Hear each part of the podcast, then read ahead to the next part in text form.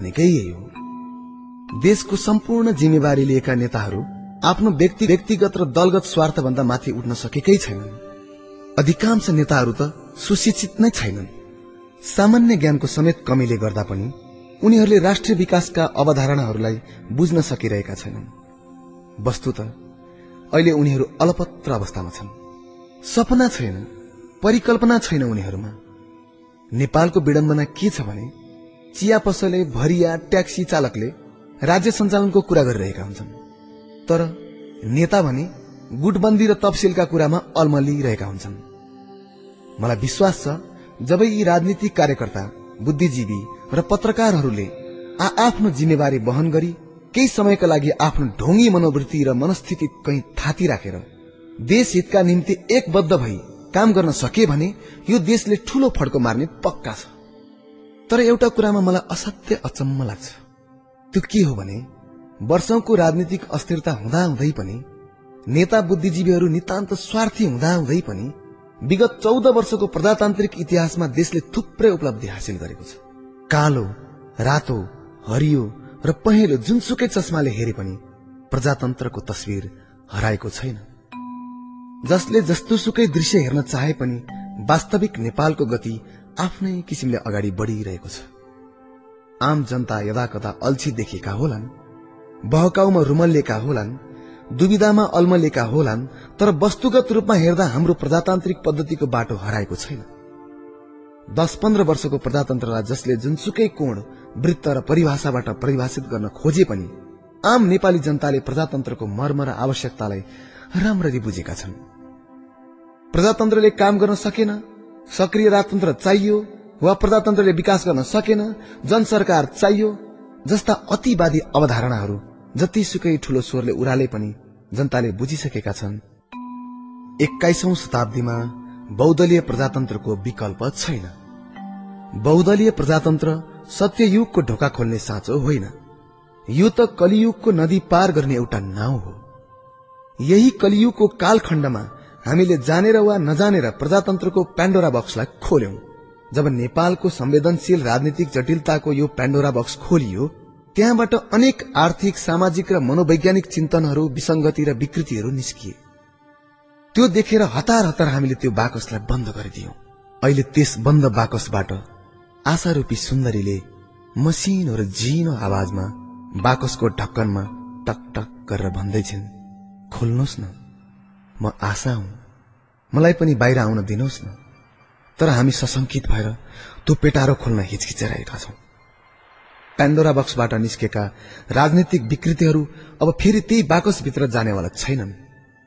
अब एउटै उपाय मात्र बाँकी छ। अद्यापि बाकसभित्रै थुनिएको आशालाई खोलिदिने अनि त्यही आशा र विश्वासका माध्यमबाट राजनैतिक विकृतिहरूलाई परिमार्जन गर्दै सही प्रजातान्त्रिक संस्कृतिमा रूपान्तरण गर्दै लैजाने। आजको आधुनिक मानिसले यो आधुनिक समाजमा आफ्ना अनेक आधुनिक समस्याहरूसित सिंगौरी खेल्दै बाँच्न जान्नुपर्छ।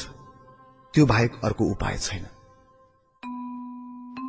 प्रजातन्त्र जनताका लागि जनताबाट जनताले नै शासन चलाउने प्रणाली भएको हुँदा त्यहाँ कमी कमजोरी हुन सक्दैनन् भन्न सकिन्न। त्यसो त प्रजातन्त्र जादुको छडी पनि होइन। यो एउटा निरन्तर प्रक्रिया हो। आजको भोलि नै यसले नतिजा ल्याउँदैन। समय सापेक्ष परिवर्तन हुँदै आउने व्यवस्था हो प्रजातन्त्र। प्रजातन्त्रको सबभन्दा ठूलो उपलब्धि नै चेतनाको जागरण हो। स्वभावत चेतनाको पहिलो जागरण केही समयका लागि स्वार्थी मनोवृत्तिबाट नै शुरू हुन्छ। पछि गएर ती व्यक्तिगत स्वार्थ सामाजिक र राष्ट्रिय स्वार्थमा रूपान्तरण हुँदै जान्छन्। जब मानिस शिक्षित हुँदै जान्छ उसमा चेतनाको जागरण हुन्छ। अनि ऊ स्वतन्त्र भएर बाँच्न चाहन्छ। कसैको प्रजा भएर होइन जनता भएर बाँच्न चाहन्छ। मलाई याद छ जब दुई हजार छयालिस सालको क्रान्ति पश्चात प्रजातन्त्रको उदय भयो अकस्मात मेरो सिंगो मन सिमलको भुवा भन्दा पनि हलुङ्गो भएको थियो। जब राजा वीरेन्द्रले मध्यरातमा जनताको हातमा सार्वभौम अधिकार दिने ढोका खोले त्यस बेला म कोठाबाट बुर्लुक्क उफ्रेर पूर्व दिशातर्फ हेर्दै घाँटी सुक्ने गरी प्रजातन्त्र जिन्दाबाद प्रजातन्त्र जिन्दाबाद भन्दै एक्लै मध्यरातमा बौला जस्तै कराए। मेरा सारा परिवार उठेर आए। छिमेकीहरू पनि उठे र साराको मन प्रजातन्त्रको उन्मादले मस्त भयो। त्यस बेला एकले अर्कोलाई अंगालो हालियो। मेरा आँखामा हर्षका आँसुको टप्को देखेर अठासी वर्षकी मेरी आमाले समेत ल ल गणेशमानलाई स्याबास छ। ऊ अब देउता नै भयो भनी आफ्नो भावना व्यक्त गर्नुभयो। कुनै पनि चिन्तनशील विवेकशील र शिक्षित मानिस प्रजातन्त्र विरोधी हुनै सक्दैन। यदि मानिस शिक्षित भएर पनि प्रजातन्त्रको विरोध गर्छ भने त्यो मानिसको दिमागमा केही न केही विकृतिले छोपेकै हुनुपर्छ। दुई हजार छत्तीस सालमा जब राजा वीरेन्द्रले बहुदलीय र सुधार सहितको निर्दलीय प्रजातन्त्र बीच कुन रोज्ने भन्ने प्रश्नमा जनमत संग्रह गराउने घोषणा गरे त्यो बेला मैले ठिक दरबार पछाडि लाजिमपाट स्थित मेरो एउटा होटलमा बहुदलीय प्रजातन्त्रका लागि विभिन्न राजनीतिक कार्यकर्ताहरूलाई बोलाएर विचार गोष्ठी आयोजना गरेको थिए। होटेलका म्यानेजर सागर तुलाधर समेतले भने कर्णदाई दरबारको पछाडि बसेर हामीले यस्ता राजनीतिक कार्यक्रम आयोजना गर्न उचित होला?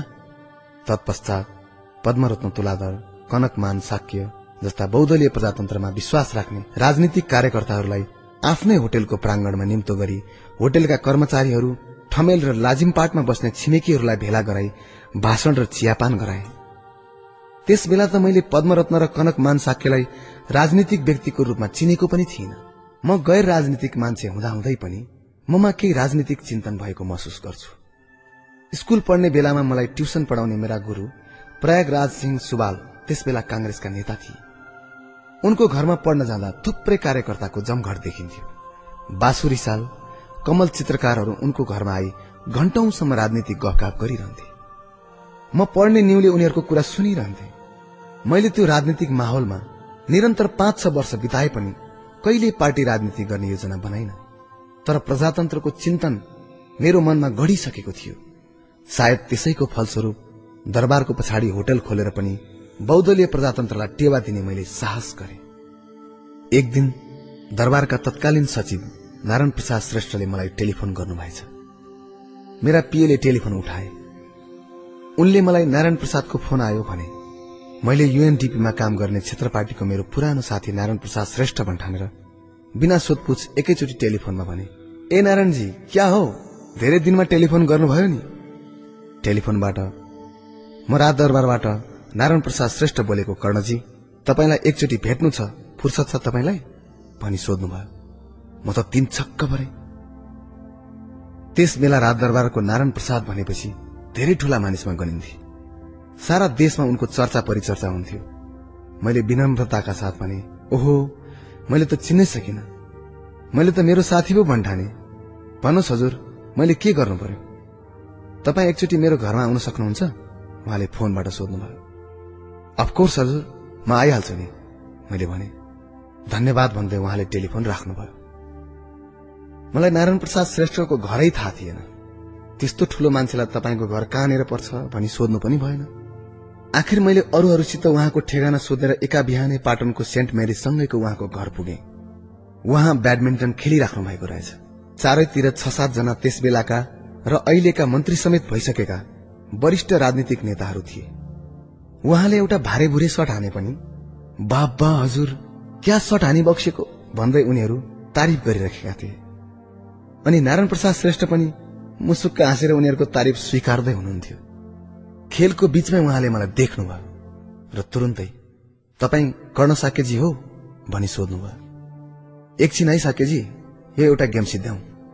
हुन्छ भन्दै मैले पनि उहाँहरूको खेल हेरिरहेँ। खेल पश्चात रुमालले पसिना पुस्दै मलाई अंगालो हालेर उहाँ बस्ने घरको अगाडिको टहरामा लानुभयो। टहरामा उहाँले आफ्नो सानो अफिस बनाइराख्नु भएको रहेछ। बीचको गोलो टेबलमा थुप्रै फाइलहरू थिए। अनि बसेर मलाई नहेरिकन फाइल पल्टाउँदै उहाँले भन्नुभयो साकेजी तपाईँलाई श्रीलंकन सरकारले वाणिज्य दूतमा मनोनयन गरेको रहेछ। यसका लागि श्री पाँचको सरकारको प्रतिक्रिया माग गरेको छ। उहाँले फेरि भन्नुभयो हेर्नुहोस् हाम्रो परराष्ट्र मन्त्रालयको नियम अनुसार हामीले अरू देशमा वाणिज्य दूत मनोनयन गर्न सक्छौ तर अरू देशले नेपालीहरूलाई मनोनयन गर्यो भने हामीले स्वीकृति दिने चलन छैन। त्यसैले तपाईँले स्वीकृति बिना नै वाणिज्य दूतको काम शुरू गरे भइहाल्थ्यो नि। यस विषयमा मेरो तत्कालीन परराष्ट्र सचिव विश्व प्रधान र chief of protocol Arjun Bahadur सिंहसित पनि कुरा भइसकेको थियो। मैले उहाँहरूलाई भनेको थिएँ यदि श्रीलंकन सरकारले मलाई वाणिज्य दूतमा मनोनयन गर्न श्री पाँचको सरकारको स्वीकृति मागेको छ भने परराष्ट्र मन्त्रालयले किन दिँदैन? म नेपाली हुँ।